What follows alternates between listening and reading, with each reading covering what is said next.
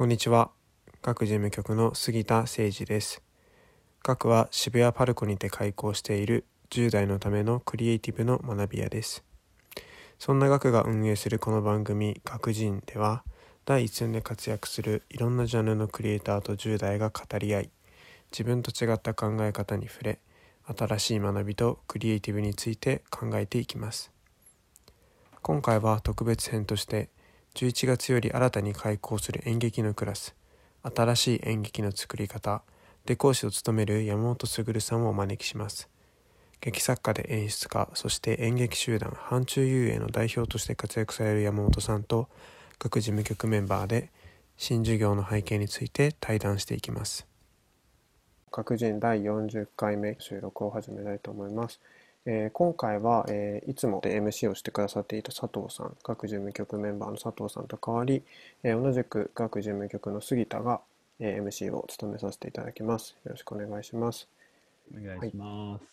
そんな今回は、えっと特別編ということで、えー秋から学で始まる演劇の授業新しい演劇の作り方の講師を務めてくださる劇作家演出家そして範疇遊泳代表の山本卓さんをお迎えします山本さんお願いいたしますお願いします。よろしくお願いします。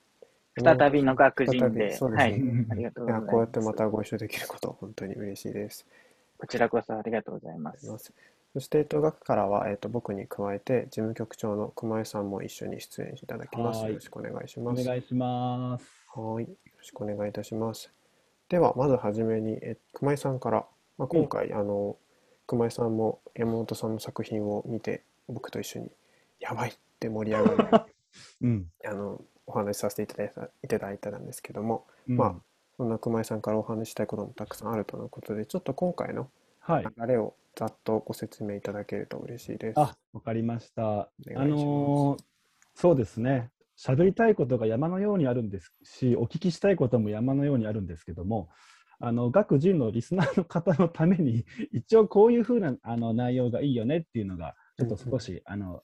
あって、それをお話ししたいんですけども、まあ、そもそもあの演劇の新しいクラスが、えー学として始まりますと。で、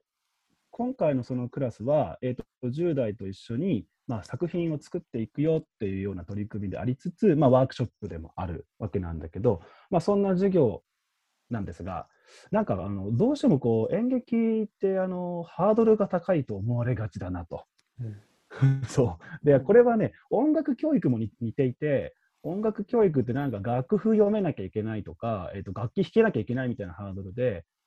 あので諦めていく人多いんですよ。でね、うん、であのだただ、えっと、ちっちゃい時ってみんな鼻歌歌うじゃないですか、ふふーんみたいな感じで、ねうん。歌いますよね。でもなんかだんだんだんだんそれ諦めていっちゃって悲しいなと思ってるんですけど、演劇も案外それに近いところがあって、うんうんうんうちの子たちもごっこ遊びとか含めて、なんかそあの何かになるみたいなことをすごいやってるんだけど、なんかどうもその離れていっちゃう人が多い。うん。っていうのがあるので、なんかこう、今回の収録では、えー、とそこのその離れていかないでほしいなっていうような ことを、まあ、あの手この手でいろいろおしゃべりしてかしていけたらいいなと思っているんです。で、ちょっと長くなっちゃって申し訳ないんですけど、うんあの学いろんなクレーターの方あの集まってくださっているんですけども、うん。なんかあの教育の世界には遠いなと思ってたよみたいな風に言ってくださるクリエイターの方多いんですよ。うん。で、その教育と遠かったよと思ってるぐらいの方の、だからこそできることってやっぱいっぱいあるなと思っていて、うんで僕あの教育業界結構あの長いじゃ長いんですけど、やっぱ教えたいみたいな人結構多いんですよ。こえーれを教えたい、わしみたいな。なるほど。そうそうそうはいはいだから先生になる方も多いんですけど、でも、ある意味、教えたいというモチベーションよりも、ちょっと全然違うところのモチベーションがある方だからこそ、できることってやっぱあるなと思っていて、うんそこがおそららくあのクリエイターの方々と今日、えーその学びの場を一緒に作っていくっていうことの一つのなんかこうトピックかなと思っているんです。で、うんそれはあの、えっと大人側の話でもあるんです。それあるんですけど、裏返してみればあの10代もそうで、自分には演劇全然関係ないかもって思ってる人も多いと思うんですけど、案外、今日のこの放送を聞いていただいて、あ、なんか割と近しいかもみたいな風に思ってくれたら嬉しいな、みたいな。なんかいきなり結論言い過ぎ感もあるんですけど、あの、うんそんなのあの収録ができたらな、みたいな感じで、はい、思っていて。なんか、えっと、テキスト情報だけだとなかなかそのニュアンスも伝わりづらいと思うので、なんかね、まあ、こう、雑談めきながら、あの、音声っていうか声で、うんあの、あお聞きしていきたいなと思ってて、あ、それでだから山本さんのね、あの自己紹介もお願いしたいんですけど、でも山本さんってググったらいっぱい出てくるので、あの聞いてる方も あのいっぱいあのググったらええやんと思っちゃうんですけど、ちなみにあの、すみません、僕いきなりあの思いつきで山本さんに質問ししちゃうんですけど、ええ大丈夫です。山本さんのあのラジオとか作品も聞いて、すごいなんか変な角度から聞いちゃうんですけど、はい。山本さんなんかあの、ご飯食べるとき、うん。すごいよく噛んで食べそうだなと思ったんですけど、なんか、ど,、あのーどうん、それはどういう印象でなんですか？ななんか、あの、ネチネチしてそうって意味。ですかいや、なんか、あの、いや、ネチネチっていうか、世界をすげえ味わってそうと思ったんですよ。あで、いや、僕、実はその10代後半ぐらいに、そのなせっかちなんですごい噛むの早くて、ーうん。で、なんかそこがある種なんかリンクしちゃって、なんか俺せっかちすぎて世界味わってないなとか思って。う。うんん、で、なんか山本さんのラジオとか作品見たらめちゃめちゃなんかこう、噛んでそうと。で、そこに対してなんかすげえなんかお噛んでそうとか思っちゃったんですよね。あーうんあ、でも、すごい嬉しいですね。そうう、んそれはすごく嬉しくて。でも、うん実際僕、食は本当に早食いです。めちゃ、めちゃくちゃ早食いです。えあの、早食いで、あの、お酒もすごいペース早くて、みんなからいつもびっくりされちゃうんですけど、そうみんながあの半分飲み切らないうちに僕2杯目に行ってるぐらいの量だったりとかするぐらいで、だから、あの、早食い大食い、あ、早食い早飲みでうんなんですけど、世界をっていう意味で言うと、かなり確かにじっくり派かなっていうふうには思いますね。なんかこう、例えば、普通人ってひとあの一つの意見に対する反対意見があった場合、それを今日こう並べてみようってあんまりしないと思うんですよ。例えば、自分、自分の意見に合わない人のこととか調べようって思ったりしないなって、みんな、みんな結構そういう人が多いなって思ってたんですけど、なんか僕の場合、なんか自分嫌いだな、この人って思った人とかのことすごく調べるようにな、調べたいって思っちゃうんですよね。し知りたいって。そうそうそう、知りたいってなって、で、なんで自分この人嫌いだったのかなっていうことを調べていくうちに嫌いじゃなくて、結局、なんか嫌いじゃなかったなみたいなところにたどり着くっていうのがあったりとかして、で基本的にそうなんですよね。なんか世界とかもそうだし、人っていうものを、うんからこう、あ味わうな、うん。なんで自分は嫌いなのかなとか、うん。どうしてだろうとかっていうのをじっくりっていうのは確かにそうで、うん。で作風にも多分それは出てるとうん。思う。だからすごく嬉しいですね、今の話。はい。いや、本当に、あの、ラジオも作品も、そう、だから作品の感想とかめちゃめちゃ今からいバーって喋りたくなっちゃうんですけど、多分それ、やっちゃうと、聞いてる方もはてっていうところもあると思うんですが、あの、でも山本さん、あの、ハンチュイエさんの作品って、今、あの、期間限定の部分もあると思うんですけど、YouTube でもあの公開されてらっしゃいますよね。はい。だからだいぶこうこあのみ身近になるっていうかあの検索で出てくるから、見ようと思えば見れるところにあるっていうなんかそこがすごいなと思ってるんですけど、そうですね。それがすごく、うん、あの、意識してやってるというか、あの、ねはいはい、意識してやってます。あの、日本の演劇うんって割とそういう意味でとても保守的なんですよね。だから、、えっと、今その自分たちの作品をこう、なんていうのかな、ネット上に出すとかっていうことにとても警戒心があるんです。うんうんうんうん、あの、界隈、業界、業界では。うんで、も僕は今思い返すとですね、うん。自分が大学生とか高校生の頃に、えっと、演劇を好きになるきっかけって、実は YouTube とかから、うんえっと、うん見た、見てすごい面白いって思ったのがきっかけだったりするんですよね。うん。で、だからむしろそれは僕たち側が、えっと、開いてあげて、うん。あの、作り手の方が開いてあげていくべきなんじゃないかなっていうのは自分の経験からすごく思ってて、だから、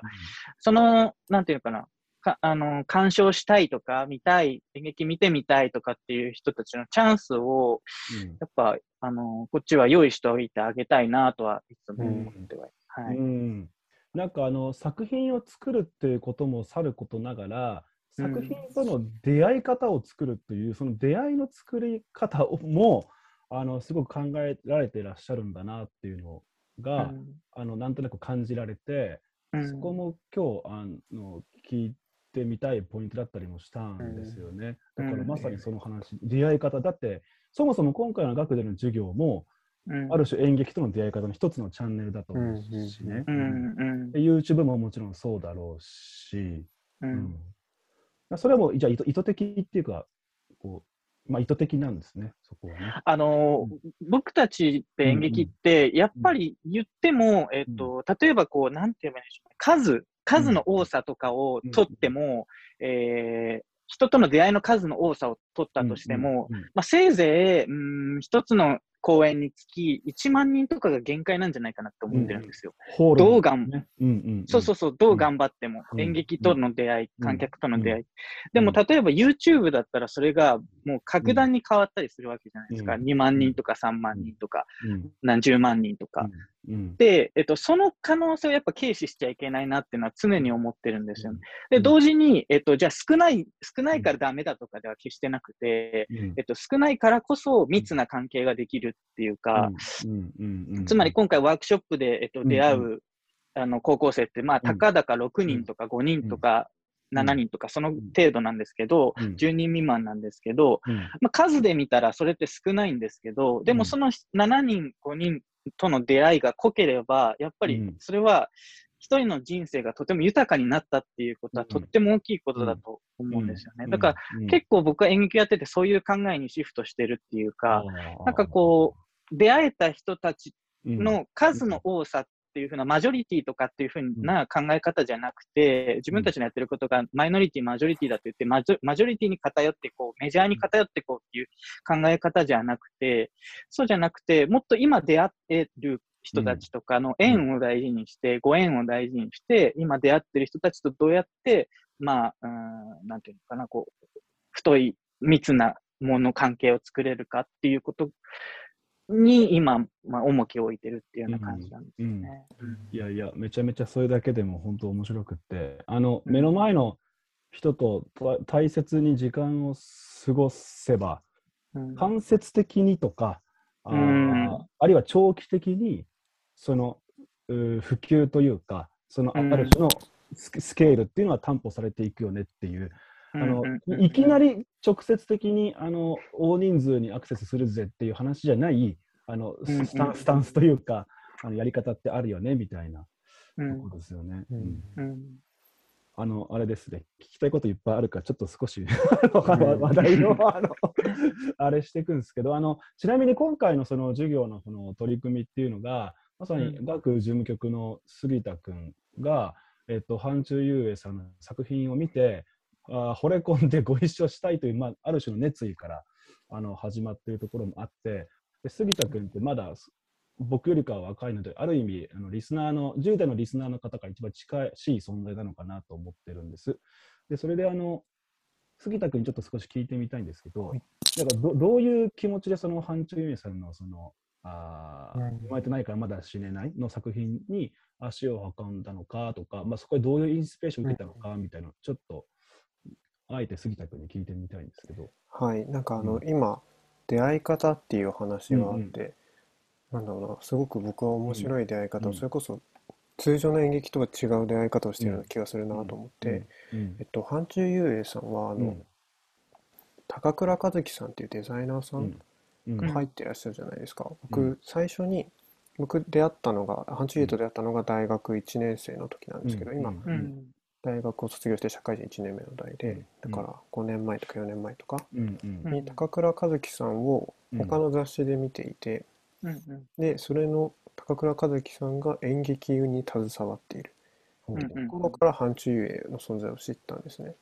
なので、なんかそこからもうすでに演劇以外の場所に開かれていたんだなっていうところをうん。今聞いていて思って、うんうんうんで、そこで最初に見たのが、えっと、生まれてないからまだ知れないではなくって、うん。また別の作品ね、うん。厨房研究、これうん 6D うんうんうん。ですかね。うんうんうん。そう、それをあの、まあ本当に大学の課題でフラッとうん行ってみたら、なんかすごいものがやっていたと。あの場所も本当に新宿眼科画廊あっていうあのうんすごく本当にお客さん 10, 10人とかうんうん。そのそのぐらいですよね、うん。の場所で、うん。うん、その作品を僕は本当に何も知らずにうん。入っていって見ていってなんだろうな。なんかすごく衝撃的だったのがうん。うん。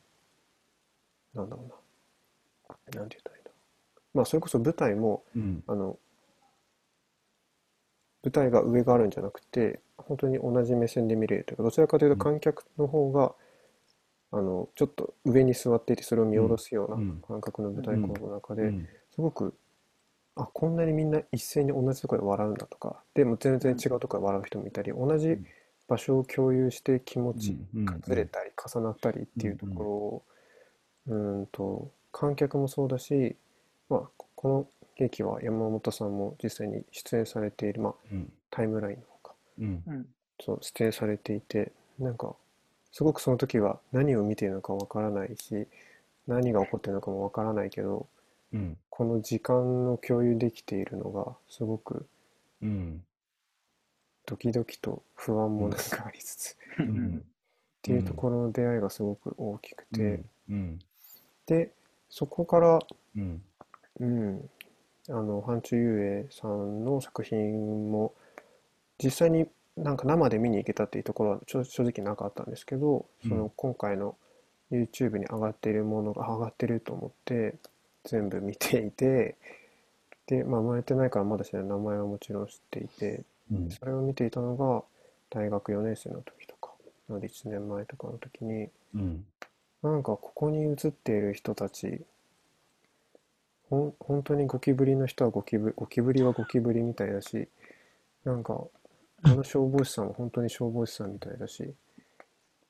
なんか生き生きてる生きてるなーみたいな感じがすごいしたんですよね。なんかすごくその人その登場人物になっているっていうところが、まさにその今回群像劇っていうところで誰もうん排除されないって言い方はちょっと違うかもしれないんですけどみんながみんなそれぞれの人生を生きているっていうところをみの現場を見ていてなんかすごく引き込まれていたところがやっぱり強かったなっていうのがあります。うんなんかそれは、まあ、僕が大学で進路を決める時にどうしようかなって考えている時の中ですごくまあちょっとだけ就活もしていたのでその中ですごく、うん、落ちたり落ちなかったり、まあ、結局落ちたりみたいなところの中で、うん、すごくその自分の半自分の人生はうん。誰かになんかペケペケってあの蹴落とされているような感覚がその時にあって、うん。でも、うん。なんだろうな、この人たちを見ていると、またそれとは違う道を歩んでいるような感覚を得ていて、すごく印象に残っていて、うん。でもやっぱり僕はすぐ言語化とか、あ、こういうことかっていうのはあんまり分かるタイプではないので、あの山本さんが、えっと、それこそ俳優の福原さんと一緒にやられているポッドキャストを、うん。まあ、あの本当に 時間がある時に聞いていてうん。山本さんのおっしゃっていた群像劇っていうところのこだわりにやっぱりみんなが主人公であるんだから群像劇にこだわるんだって話をしていてあうん。なるほどなと思って群像劇ってうーんそのはい主役がいてサブがいてとか、うん。そういう構造ではないから、あんなに僕はみんなが生きているようにそのうん。ゴキブリはゴキブリで消防士さんは消防士さんでっていうところに見えたんだなっていうところがすごくその時に合点がいって、うん。うん。でその時に、うん、そこのタイミングではもう学でインターンとして働いていたところもあったのであなんかこれはご一緒できるチャンスかもっていうのをうん。と思ってやっぱりその僕だけじゃなくって学に来ている10代の人たちともちょっとそういう、まあ、これから進路っていうところの話をしている人ともいてやっぱりうん。どう自分がこれから社会に出て生きていくのかっていうところを話しているとやっぱり同じ気持ちを持っている人が少なからずいて、なんかそういう人たちとこの生まれてない子もあるしないの YouTube をまあそれこそ開かれているので共有して、みんなで見てなんかなんかわかんないけどいいよねみたいなうん。話をしている中で、うん、お声掛けうん。させていただいたうんっていう。すいません、もとっても長く杉田君の溢れる思いがね、あの。ごめんなさい、だいぶ長くいやいやなっちゃいました。でも、でもその生きづらさとかね、もやもや抱えてるうん、人には、なんか本当、見てもらいたくなるというか、というか、あのいきなり収録始めて、ガシガシ始めてますけども、なのでだいぶガシガシのスタートにしました。その、そうですよね。なんか、でも本当ぜひ見て見てもらいたいですね。うんあの、授業とか、あの、学区での授業にあー参加するしないももちろんあるんですけど、まあ、そもそも見てもらいたいなって僕も確かに思ってね、うんあの、その群像劇っていう山本さんのその、あのお話であるとか、その、な、なんだ？そう、バラバラなものがバラバラのまま、うん、いいてでもそれが、イエーイ、それではみんな違ってみんないい、イエーイみたいな感じではなく、うん。なく、うん。なく、はい、なく、ザラザラとしたものの手応えもあるというか、うん。うんこれ、ちなみにあの僕あの、中学校とか高校とか、あの結構あのそういう人たちと触れ合う機会、結構まあまああって、小学生とか。うん。で、あの、うん。なんか、ふとした時に、うん。なんで私たちって生きてるんでしょうかとか、うん。それこそね、その震災があったりとか、いろんなあの事件、事故もある中で、なんで生きてるんでしょうかとか、死ぬって何でしょうかみたいなことをポロッと言う言うんですよね。うんうんうん。で、そこに対してやっぱり学校の教育空間だとなかなかあの、えー面と向かってこう何かあーやるっていうのはやっぱなく、うん。でそこでこう悶々としてる、う自分も悶々としてたので、なんかうん。悶々としてる子たちがなんかい一回見たらいいんじゃないかなと、本当強く思っちゃったんですけどね。うん。うん。そうですね、それは。なんか僕もやっぱり作品を一つ作るっていう時に、うんうんやっぱりその、あのーうん、これを見て、この作品を一つ見て、あ、もう明日からも生きていけるって思うか、うん。逆に、うん。あ、もう、もう、やだ、死にたいって思うかの二つの強烈なうん。衝撃があればいいって思っちゃうんですよ、うん。うん僕は。うん。うんと、でもそれは僕は、えっと、できればみんなに生きてほしいんですけど、うんうんうんできれば生きてほしいんですけど、でも、うんえっと、作品を作るって多分それぐらい強烈な作品を鑑賞するうん。っていうのは、それぐらい強烈なものである、あった方が絶対にいいと思ってて、うん、体験として。うんうん。そう、だから、なんかこう、うん、僕はすごく演劇に何回も何回もやっぱり人生変えられてきた側なんですよね。うんいろんなこう演劇作品を見て、うん。ああ、もうなんとか絶望もしたし、ん。もうなんか本当死にたくなるような芝居とかも見たことあるし、うん。なんか面白いとかつまらないとかっていうのももちろんあるんですけど、うん。なんか、あ、こんな考え方があって、しかもそれを目の前でやってる人がいるとかっていう衝撃とかっていうのに、結構こう、うーん、エネルギーを食らったんですよね、うん。とっても。ううん。ん。うん。でもやっぱりこういう体験をするかしないかって、とってもなんていうのかな、進路に、こう、うん。自分の道に左右するんだなっていうのは、今うん。振り返っても思いますし、ううん。ん。で、そういう体験ってやっぱ極力みんなあった方がいい気がするんですよね。いろんなそういう、えー衝撃的な体験というか、ううん。ん。いっぱいしていいと思うんですよね。うんで逆にそれが少なければ少ないほど、うんあのーなんていうのかな。えっと、なんだろうな、無気力になっちゃうような気がするっていうか。ううんん。だから、あの、演劇とか作品とか芸術とかって、えっと、このコロナ禍で不要だと、まあ、言われたわけですよね。必要ないものだって。うんうんで、僕僕はその、全然そう思ってなかったんですよね。もう昔からそれはインタビューとかでもずっと言ってたんですけども、あの、演劇とか、まあ芸術っていうものは自分は、自分は生き延びるための、えっ、と、うん。えー栄養だったので、自分にとって演劇っていうのが、うん。あ演劇っていうか芸術？全般、うん。あの、まあ、文学もそこに含まれますけど、うん。えっと、本当に僕は中高生の頃とても無気力な人間で、うん。あの、まあ、学校もとても嫌いで馴染めなかったんですけども、芸術とか文学とかっていう、まあ、映画とかっていうものにはとても救われたんですよね。うんうんうんうんうんで、なんかそれのおかげで今生きてられるっていう実感があるから、うん。ただやっぱりその不要では決してなかった。っていうふうに僕の実感ではあるから、うん。なんかただの娯楽でしょとか、そういうことではなくて、うん。本当にその人の人生が、うん、一歩前に進んでいくっていう、えっ、と、ものだっていうふううにん。信じてるから、だからそういう体験をこう、観客と共有できるっていうのが、しかも生でっていうのがやっぱ演劇の強みなのじゃないかなっていうふうにはうん。思う。うん。うん。そうっすよね。うんちなみに、あの、その、あ、まだ生きたいとか、もうし死んじゃいたいみたいな、その、死んじゃいたいのその死ぬって、その、実際的な死ぬっていうのもあるけど、要は、昨日までの自分じゃなくなってるみたいな、なんかそういう、うんなんかこう、感覚もちょっとあっうんて、うん、なんか、確かにあの体験の強度っていうか、インパクトは、うん。すごいっすよね。うん。う。うんんうん。そうだからなんかごめんなさい、すみません。なんかなんかすごいもの見ちゃったな。うん。なんかわかんないけど、うん。なんかわかんないけど、すごいもの見ちゃったなっていう体験を、うん。やっぱいっぱいしたと思ってて、僕は、うん。そうそうそう。で、それはこれからもしたいくて、ずっとしたいんですよね。う。ん。うん。あ、すい。うですね。いやいやいやあの、いや、まさに、なんていうか、あのー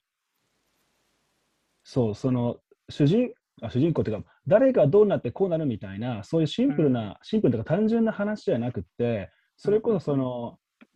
すぐスッと意味とかっていう意味では、なんか分かり得ないところがあって、うんうんうんうんだから感覚で言うともう喉越しみたいな感じなんですよね。なんかその、うん。んグーみたいな、そうガバみたいな、なんかこう、うんうんうん喉越しがすげえなみたいなうん。感じで、その喉越しっていうのはなんか本当味わったら、俺もいいなと思うっすね、本当。うんうんうんうん。ううん。んちなみに今回の、あの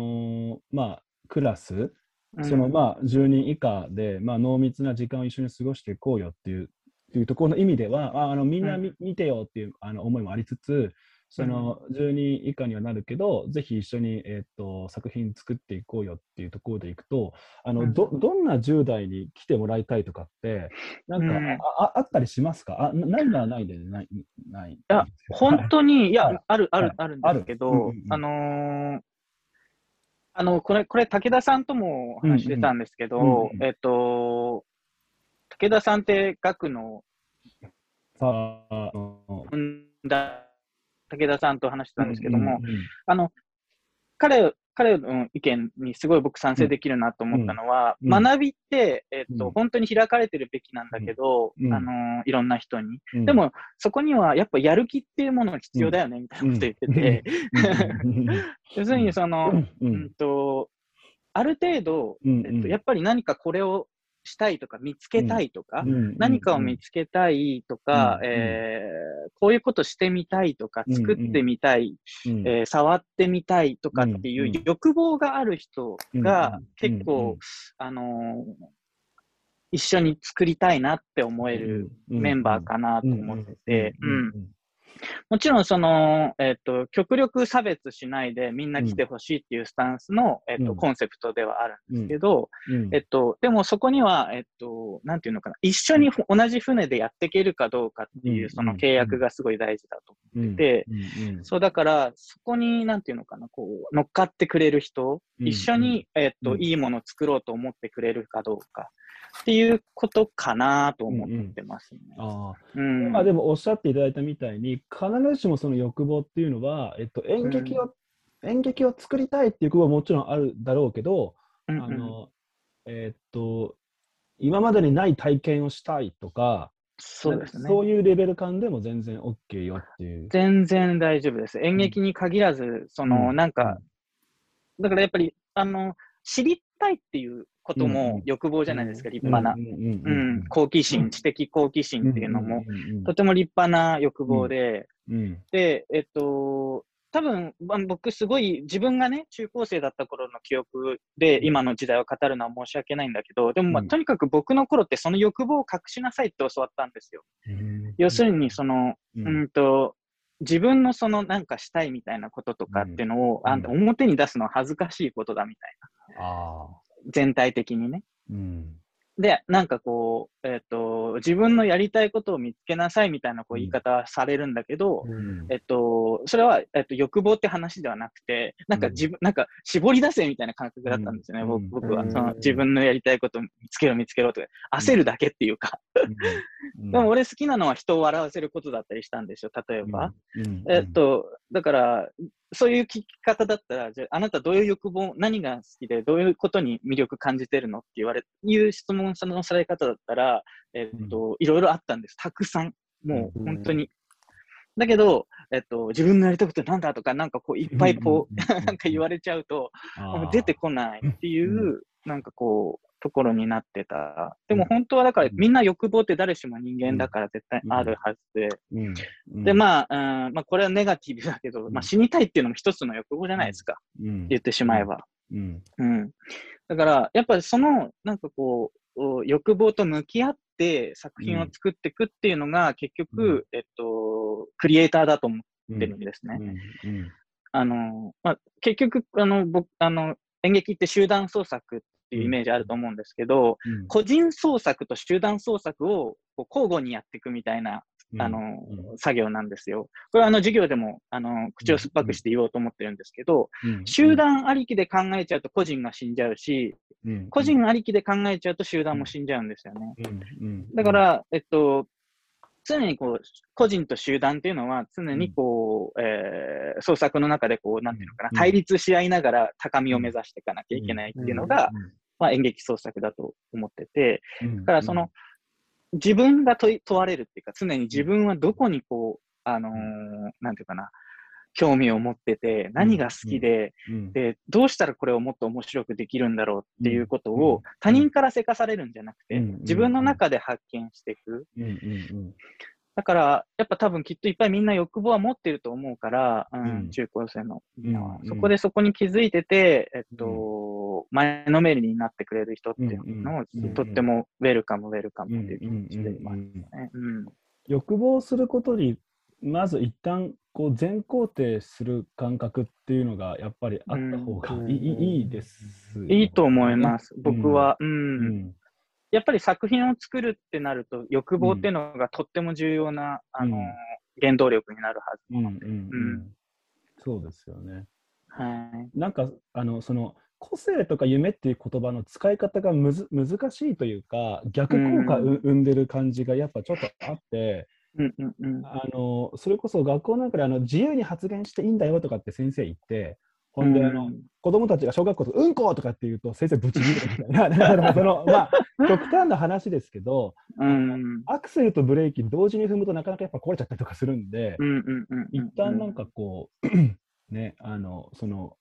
あの気持ちが湧いて出る 内発的な、わわ湧く方湧く方に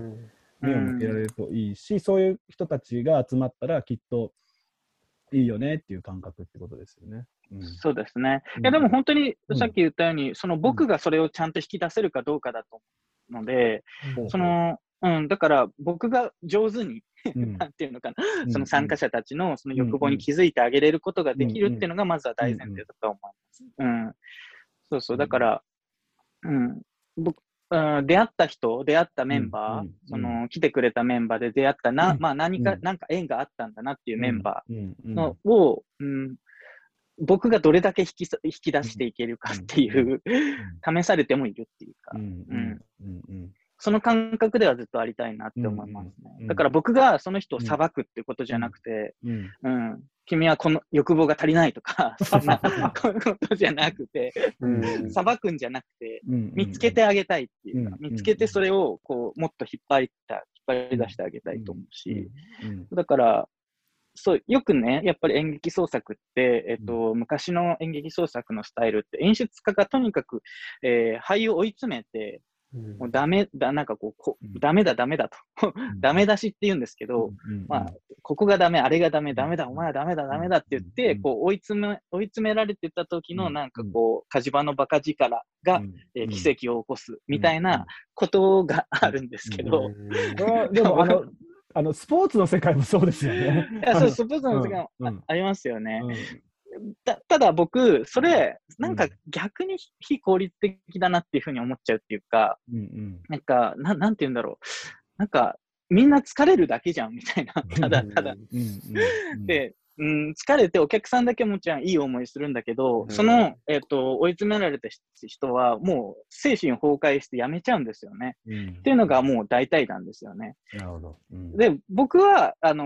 もっと楽しみながら長く続けて、えっと、で、いい作品を作れればいいんじゃないって思う派なんですよ。。うんうんうんで、えっと、もちろん奇跡的なね、素晴らしいものをやっぱ作るべきだと思います。結局、絶対に。それはうん目指さなきゃいけないんですけど、でも、そこで、えっと、人の心を崩壊させるとか、その人を追い詰めるとかっていうことをイコールで結んじゃうのは絶対に危険だって思ってるんですよね。うんうん、だから、うん、なんていうのかな、こ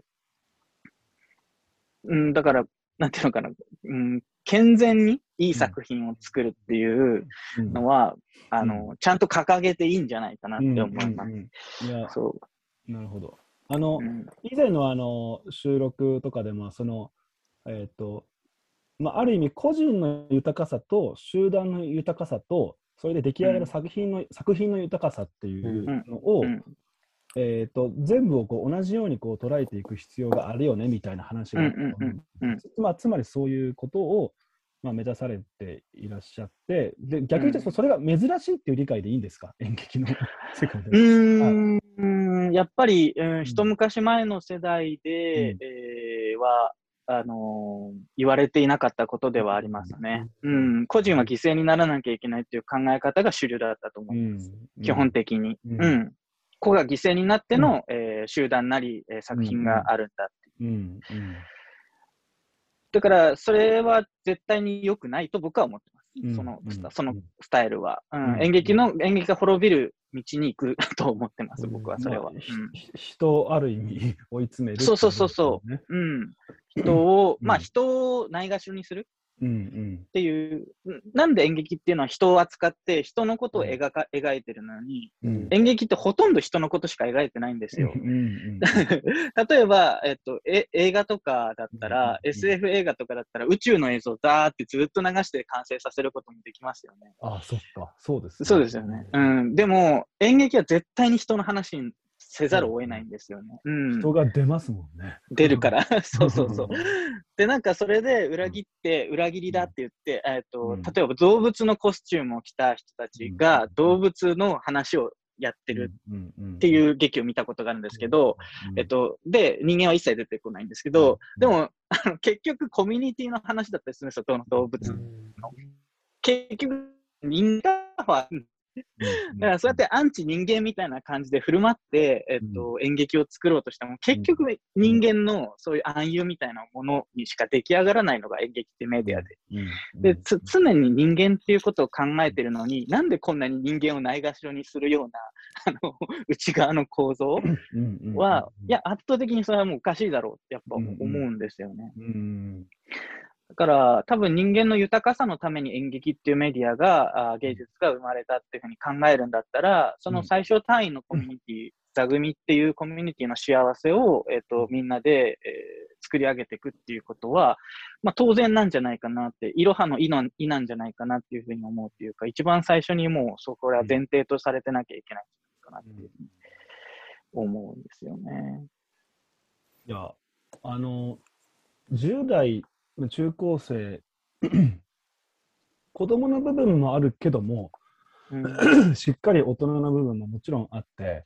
で、本当にある種表現とかクリエーションの世界で生きていこうとしてる人っていうのが、本当にいろいろ調べたりとかしていて、うん。情報を持っていたりとか感じたりとかしている中で、ある種日本のそういう文化芸術のある種業業界のこの苦しさうん。を感じてるやっぱり、まあ、特にあの女性というかあの、うん。女の子のその中高生とかやっぱり聞く部分があるのでうん。今のお話っていうのはある種まあそのもちろん生みの苦しみっていうのもあると思うんですけど、うんそのうん。うんななんていうかちょっとこうそれで生きていこうって思ってる子たちに対してはすごくポジティブなメッセージだなと思ってうんうんうんうん。聞いてました。うんいや、本当にね、あの、僕もね、えっと、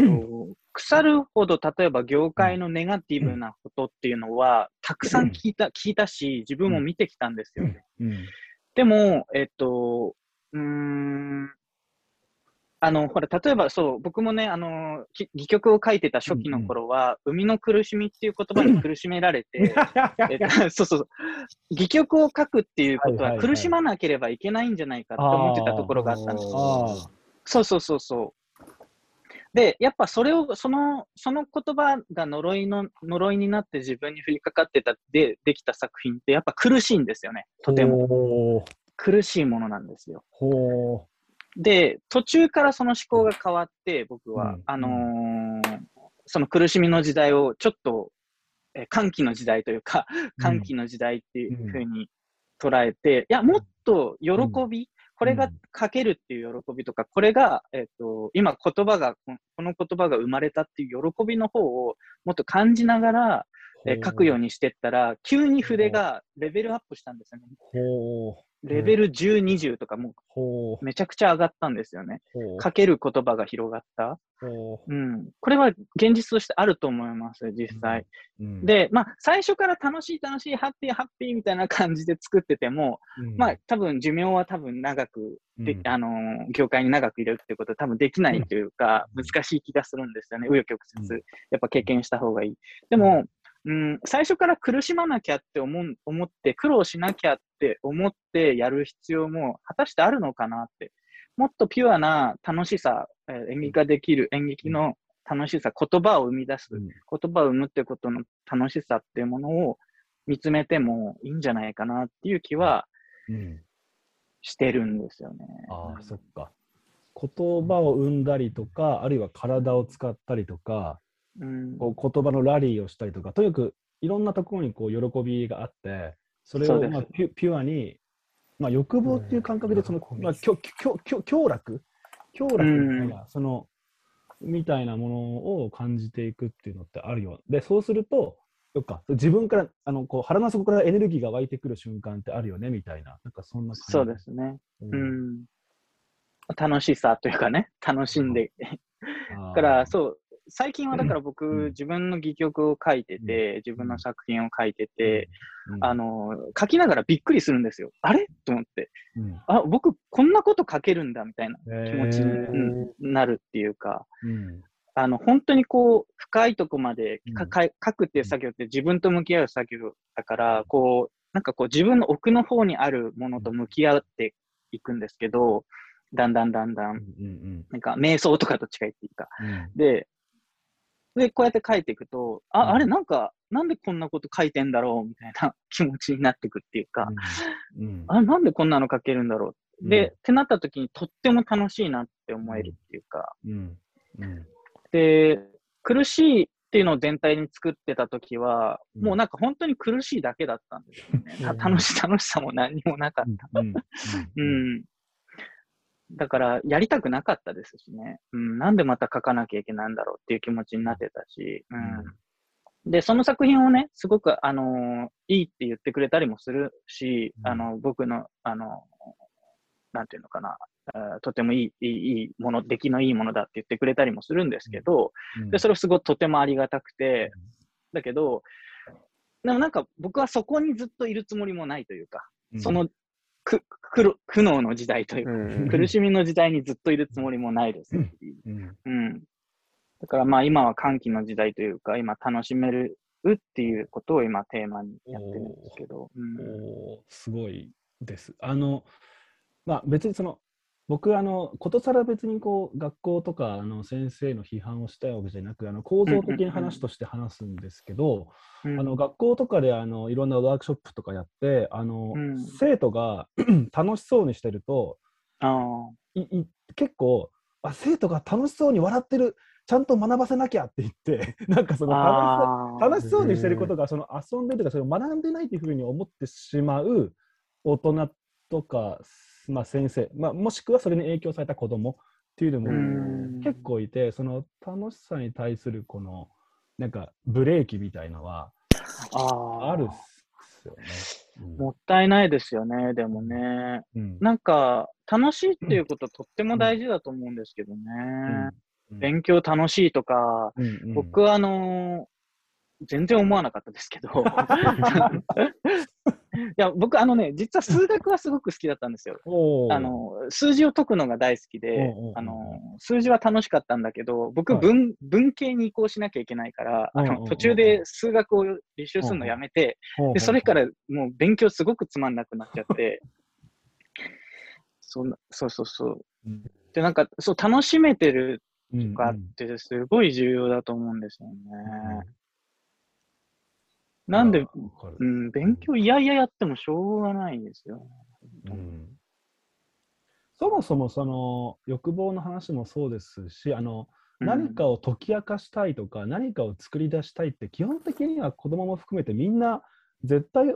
そういう欲望も持っているというか持ってますね。持ってますよね、うん、だからそれが、その出現するうまくいくかどうかっていうか僕最近湧き水のメタファーをよく使っちゃうんですけどまあ、みんな湧き水でこう湧いてて、あの、ちょっとした石が詰まっちゃってる時とかあって、まあ、それをどう取るかみたいな感じがするんですけど、まあでもそんな感覚ですよね。うん、そうですね。いや、すげえ話聞いてる感じがあるんですけど、うん、そのちなみにあのそれで言うとあのそういうあの欲望というかあのたの楽しんでるクリエイターと一緒にいると、その態度とか姿勢が、うん、えーと、10代というか子どもたちにあの感染というか移っていくみたいなことっていうのはやっぱりよくあってなんかそういうようなのがまさに少人数だからこそ起こりやすいところもあって、うんうん、でしかも単発のイベント1回ポッキーのワークショップじゃなくて今回シリーズ的にやっていくので、うん、なんかあの次第にねこう解放されていく感じっていうのは、うん、きっとあるんじゃないかなとあの思思いますね。うん。今回は劇作家で演出家演劇集団範中遊泳代表そして新クラス新しい演劇の作り方で講師を務める山本卓さんをクリエイターゲストにお招きしました。前編を通して「生みの苦しみ」ではなく「生みの喜び」を感じながら作ることで表現の幅が格段に広がったという山本さんの言葉が印象的でした。11月から開講される新しいクラスでも受講生と山本さんが生みの喜びを共有しながら新たな演劇を作り上げる場面を想像すると今からとても楽しみです。この授業では演劇と中高生が出会うきっかけを創出したいという思いから生徒の受講料無料を目指したクラウドファンディングを実施中です。詳しくは各ウェブサイトからニュースをご覧ください。次回10月6日公開予定の後編では新クラスでの取り組みやクラウドファンディングへの思いについてなどより具体的なトピックについて対談していきます。